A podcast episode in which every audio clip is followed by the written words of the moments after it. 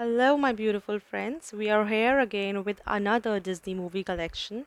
As we all know, we do Disney movie books, as Disney movies have delighted generations of children.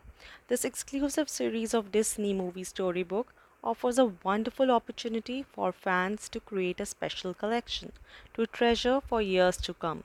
Today, we are going to do the famous movie Tangled. I hope you all remember your favorite character Rapunzel.